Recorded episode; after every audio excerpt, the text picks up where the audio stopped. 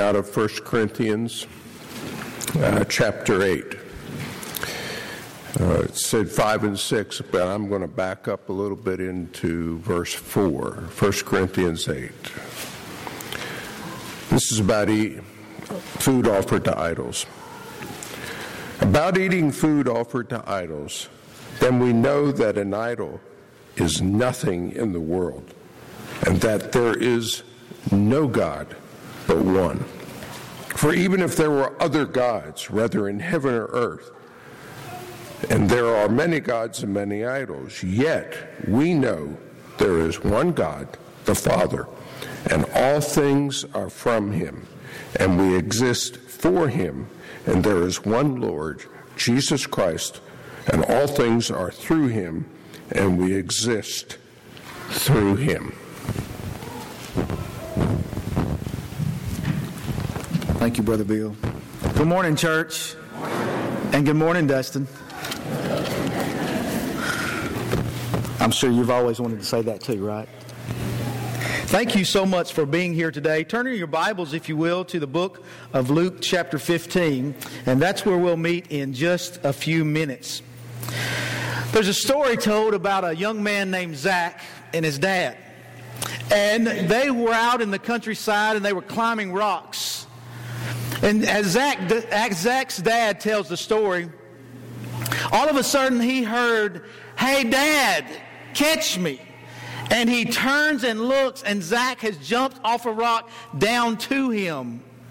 He jumps and then yells, Hey, dad, catch me. And as the dad tells the story, he caught Zach, and they both fell from those rocks, and he hit the ground. And he said he couldn't talk for a moment. But as he gathered his breath in exasperation, he said, Zach, can you give me one good reason why you did that? And In a very calm, assuring voice, Zach said, Sure, because you're my dad. You see, he trusted his dad no matter what happened. And isn't that the way we as Christians ought to be? We trust our Father no matter what. And I was thinking about that story and I was thinking about the events of, of last week and even last night. And though sometimes we don't understand why certain things happen, God wants us to trust Him. In Luke chapter 15, we're going to focus this morning on the parable of the prodigal son, or your Bible might say the lost son. And this is considered by many the finest story in all of Scripture and all of the parables that Jesus taught. And in this parable, we learn several things, but really in the whole chapter uh, 15 of, of the book of Luke, we learn several things. You see, the main purpose here is Jesus was trying to teach the Pharisees specifically, and the scribes and those other Jewish leaders, and anybody else that would listen for that matter, that Jesus came to seek and to save that which was lost. You see, look at Luke chapter 15, verse 1. Then all the tax collectors and the sinners drew near to him to hear him. And the Pharisees and the scribe, they complained, saying, This man receives sinners and eats with them. You see, to the scribes and the Pharisees, it was incomprehensible that Jesus, a great teacher, would spend time with sinners and tax collectors. You see, in the context there, a sinner, it was a little bit different than maybe what we might think about. Sinners were uh, not only those that we would think about, but it was referring to those that were viewed as sinners by the world.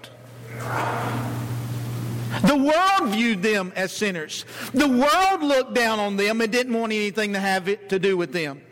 As well as the scribes and the Pharisees. These were the ones who, who had no one. The very people who uh, should be friending them and helping them and leading them uh, would have nothing to do. And that, that was the religious people, those scribes and those Pharisees. And so Jesus then tells them some parables to teach them a point. He tells the parable about the lost sheep and the lost coin and the lost son. You see, in chapter 15, notice in verse 7, this is the point that Jesus is trying to get across to these scribes and Pharisees and to anyone else that would listen. I say to you that likewise there will be more joy in heaven over one sinner who repents than over 99 just persons who need no repentance. And then he says it again in verse 10. Likewise, I say to you, there is joy in the presence of the angels of God over one sinner who repents. And keeping that in mind as we look at this parable, it's important what Jesus is trying to teach. But I want us to take another angle as we think about this morning the parable of the prodigal son. I want us to look at the father. I want us to look at how the father responds to this prodigal son and in the end to the older brother. Notice in Luke chapter 15, beginning in verse 11. Then he said, A certain man had two sons, and the younger of them said to his father, Father, Give me my portion of goods that falls to me. So he divided to them his livelihood. And not many days after, the younger son gathered all together and journeyed to a far country, and there wasted his possessions with prodigal living. But when he had spent all, there arose a severe famine in the land, and he began to be in want. Then he went and joined himself to a citizen of the country, and he sent him into the, eh, his fields to feed swine. And he would gladly have filled his stomach with the pods that the swine ate, and no one gave him anything. What is it? There's a lot of things that we can learn from that, but what is it we see about the Father? In those few verses. I think one thing that we see about the Father and also about God is that the Father allows us, the Father allows His creation, all of mankind, to make a choice. He allows us to make our choices. You see, this young man, he came to his father and he asked this unusual request. Give me the portion of my good, of goods that falls to me. The scribes and Pharisees listening to this story would have been surprised to hear a son ask such a request of a father. To them, it would be out, an outrageous request. Someone has said this, explaining how they would have felt. It was disrespectful and expressed an extreme lack of love and gratitude to the one who had provided everything for him. That would have been a sign of rebellion. Maybe that's another point Jesus is trying to get across to these Pharisees. It was a sign of rebellion in their culture. That would have gone against the fifth commandment. You remember what it says? Honor your father and your mother. Someone else explains this way For a son to say such a thing to his father in that culture was tantamount to saying that he wished his father was dead. Since he was not entitled to the share of his inheritance, one third of the estate, since his brother was the firstborn, uh, quoting, uh, looking back to Genesis 25 and Deuteronomy 21, while his father was still alive.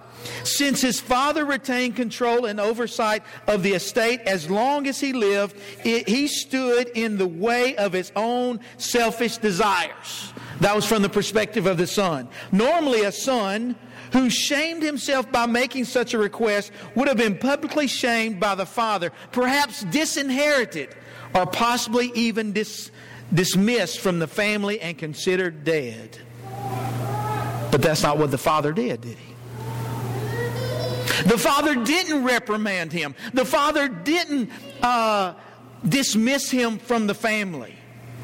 Rather, the Bible says that the father divided to them his livelihood. He gave him his livelihood and let him make his choice. You see, giving him his livelihood meant that he gave all to his sons. Someone has said this encompasses here all that the previous generations of the family had produced and handed down to the current generation. So everything that had been handed down to that point he divided it and gave it to his sons. He gave everything. He gave his sons everything, and then he allowed them to make the choice as what to do with it. Isn't that interesting? That God the Father has created all things. He's created humans. And He said, Here it is in the book of Genesis. I give all of this to you. You make the choice. Remember back in the Garden of Eden there in Genesis chapter 2? God gave that first choice and allowed man to make that choice. Chapter 2 and verse 16. And the Lord God commanded the man, saying, Of every tree of the garden you may freely eat, but of the tree of the knowledge of good and evil you shall not eat. For in that in the day that you eat of it, you shall surely die. He gave them everything. And he gave them a choice. From the beginning, God has allowed his creation to make choices. But he does he does give warning of the consequences of bad choices as well. Now, not only did the son ask, make this unusual request, but the Bible says once he received his, his part of the inheritance, he went to a far country. You see, what he's saying there is for a Jew, he went to a Gentile country. So not only is he asking this disrespectful question or request, he takes what he's given and he goes to a far Gentile country to live it up. Someone has said he wanted to sin beyond the range of all accountability, far away from his father and the villagers who scorned him for his disgraceful behavior. His action symbolizes the foolishness of the sinner trying to flee from God, to whom he does not want to be answerable. Now, in the New King James Version, it says he went off and he spent this in prodigal living. The King James Version would say riotous living. The English Standard Version says reckless living. So that gives us a kind of an idea of how this guy went off and spent all of his inheritance. Reckless living. Now let your mind run wild to what reckless would be. Probably anything that we could imagine that he would do with all of that money. By the way, it wouldn't have been the full full part of his inheritance. Just what, what money he could give him. Because the father really would have to die before he got everything, right? And so, what money that he had, he spent it recklessly.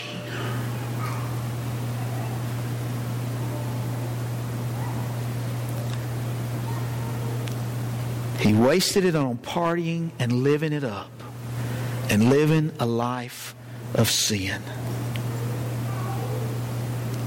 And so, one of the things that we learn from this parable about the Father is the Father allows us to make our choices. And He's always given us the warning of bad choices, but He still allows us, He still allows His creation to make their own choice about how to live life. But notice in the second place, verses 17 and following. Notice what else the Father does. But when he came to himself, still speaking of the Son, he said, How many of my father's hired servants have bread enough to spare, and I perish with hunger? I will arise and go to my father, and I will say to him, Father, I have sinned against heaven and before you, and I am no longer worthy to be called your son. Make me like one of your hired servants. And he arose and came to his father. But when he was still a great way off, his father saw him and had compassion and ran and fell on his neck and kissed him. And the son said to him, Father, I have sinned against heaven and in your sight and am no longer worthy to be called your son. You see, here's one thing interesting from this story about the father. The father allowed him to make his choice, but the father didn't chase him into the far country, did he?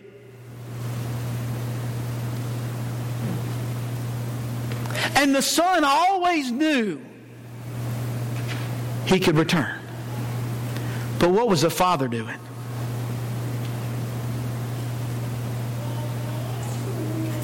He was waiting. He wasn't waiting so he could say, Now, son, tell me, did you do this, this, and this? Well, if you did this, this, and this, guess what? You're out of here. He was waiting. And when he saw him, because he was watching, he ran and he kissed him and he hugged him and he had compassion on him. Another interesting thing about this young man is that the Bible said when he really decided it's time to go back home, what had happened? He came to himself. Isn't it interesting that many times in life we have to hit rock bottom before we realize we need help, before we realize we need the Father, right? And that's where the son was. He had hit rock bottom in the way that he was living. You see, the reason is, is at the bottom is where we tend to let everything go. We tend to realize we've been chasing the wrong things and we let everything go and we're thinking clearly when he came to himself. You see, it's in the midst of pain that can move us to action. But what was the father doing? He was watching. Do you remember in 1990 that Bette Midler song that was released entitled From a Distance? You see, in that song, she is calling for peace and hope. She is calling for men and women to be instruments of peace and hope and not war. And in that song, she reminds everyone that would listen to that song of this God is watching us. Whether you're in the far country or whether you're on the premises, God is watching us. Whether you are in peace or whether you are living in war, God is watching us. What an awesome thought to know that God the Father is watching. He's waiting. What is He waiting on? For his creation to return to him. Do you remember what Peter said in 2 Peter chapter 3 and verse 9? The Lord is not slack concerning his promise, as some count slackness, but is long suffering toward us. Not willing that any should perish, but that all should come to repentance. That's what God wants. That's what God the Father wants for all of his creation. Didn't Jesus say, For God so loved the world that what? He gave his only begotten Son, that whoever believes in him shall not perish, but have everlasting life. That's God the Father. Not the one waiting to strike us down and tell us all the things we've done wrong, but to wait for us to come in repentance back to Him.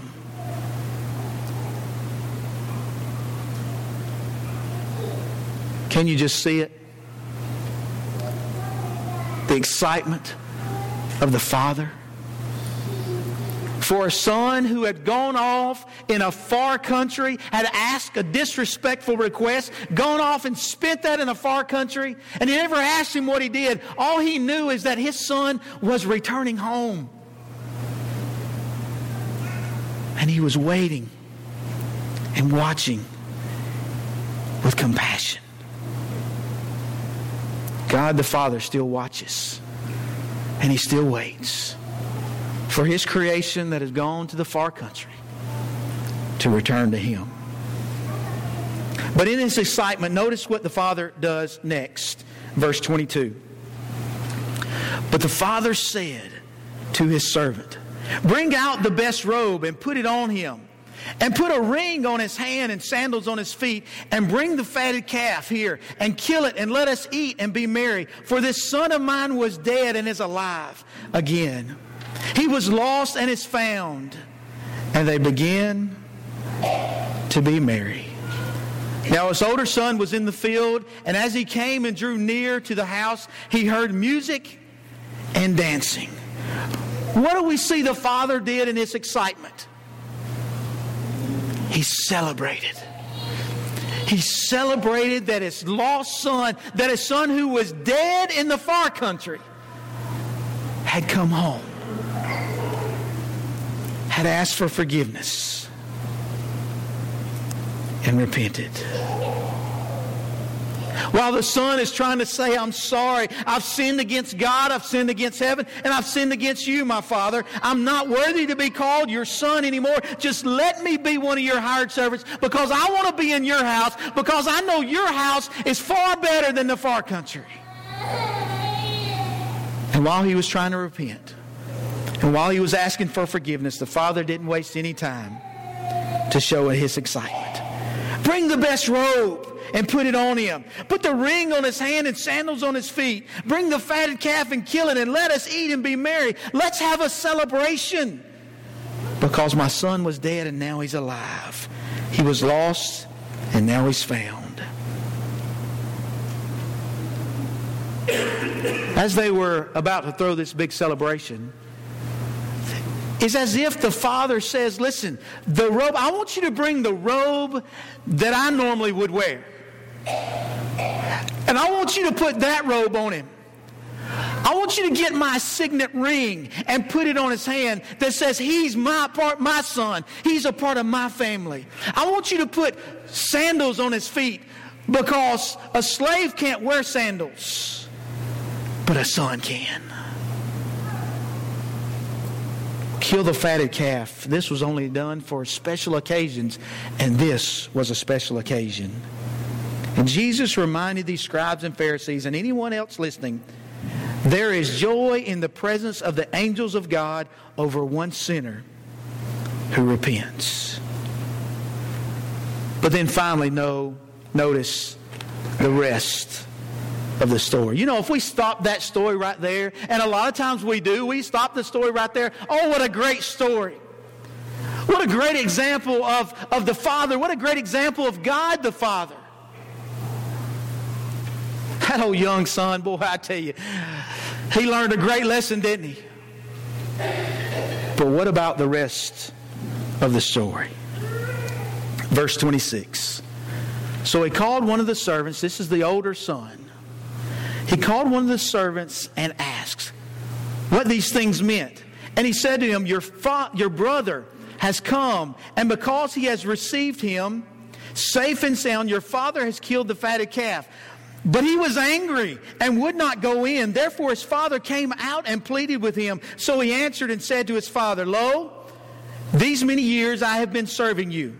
I never transgressed your commandment at any time, and yet you never gave me a young goat that I might make merry with my friends. But as soon as the son of yours came, who has devoured your livelihood with harlots, you killed the fatted calf for him. And he said to him, Son, you are always with me, and all that I have is yours. It was right that we should make merry and be glad, for your brother was dead and is alive again, and was lost and is found. Jesus was reminding those who remain true and faithful to God must also be careful how they react and how they accept those who return from the far country. You see, because it's possible to go away without ever leaving the premises. Are you with me? Jesus would say, These people draw near to me with their mouth and honor me with their lips, but their heart is far from me.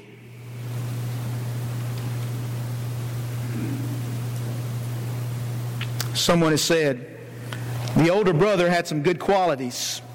He was not a rebel, he had not gone away from home, and his parents did not have to worry about where he was at night. He was not lazy. He had served his father faithfully for years, and he was in the field when his brother came home. He was not immoral. He was apparently against the fleshly sin, so he probably lived a clean moral life. Nevertheless, he had, gone, he had gone into his own distant country or sin without ever leaving home. Did you catch the response of the older son? I've done this and you've not done this for me. I've I've been faithful and you've not done this. Remember, it reminds me of the tax collector and the Pharisee story that Jesus told. The Pharisee talks about all the good things he had done. And the son says, I've, I've done this and I've done that. You haven't done this for me. But this guy goes off and he lives it up with prostitutes. And when he comes back, you throw a party?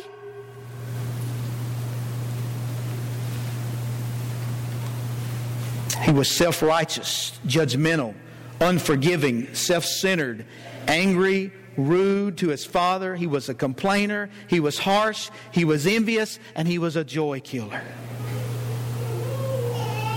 You see, the reality is it's not possible to come back from the far country, whether we're physically in the far country or emotionally and spiritually in the far country. It's impossible to come back without leaving our pride. Proverbs 16 and verse 18, the Bible says, Pride goes before destruction, and an haughty spirit before a fall. You see, it's important for us to count our blessings. It's important for us when, when people come from the far country seeking the Father that we help them, that we show them compassion, that we show them love, and that we show them Jesus died for you. Jesus died so you can be a part of the family. Jesus died so you can spend eternity in heaven. You see, it's important for us to accept those who have returned for God, from, returned to God, even those who are still on the premises that may mentally, emotionally, and spiritually be in the far country. You see, as we think about this parable of the prodigal son, the Father, He allows us to make our choices. But let us never forget, He's always watching, He's always waiting to show compassion to the one who comes in repentance. And the Father, He's ready to celebrate that return. Let us also be that way. Let us be ready to celebrate that return of those who return to God the Father, to Jesus Christ, the Son. Maybe you're here today. Maybe you've been in the far country and you're ready to come home. Maybe you've been on the premises and you've been in the far country and you're ready to go, come home. This is what we want you to know. The Father's watching, and He's waiting. And He's so ready for you to come home. He doesn't want any to perish, but it all to come to repentance. If you have a need to respond to the Lord today, don't wait another moment. Come forward and let's assist you any way we can as together we stand and sing.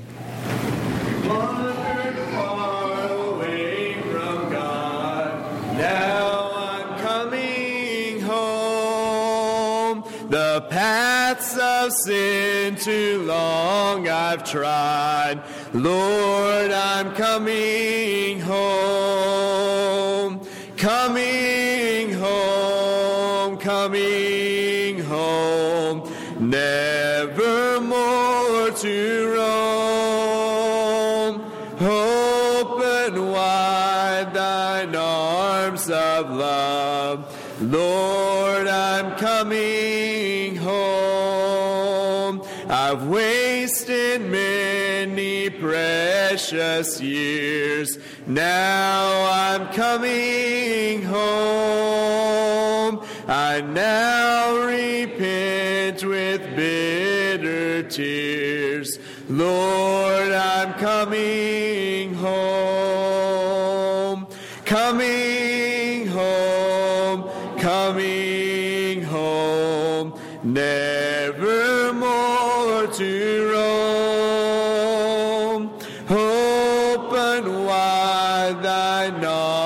of love. Lord, I'm coming home. My soul is sick, my heart is sore. Now I'm coming home. My strength renew, my hope restore. Lord, I'm coming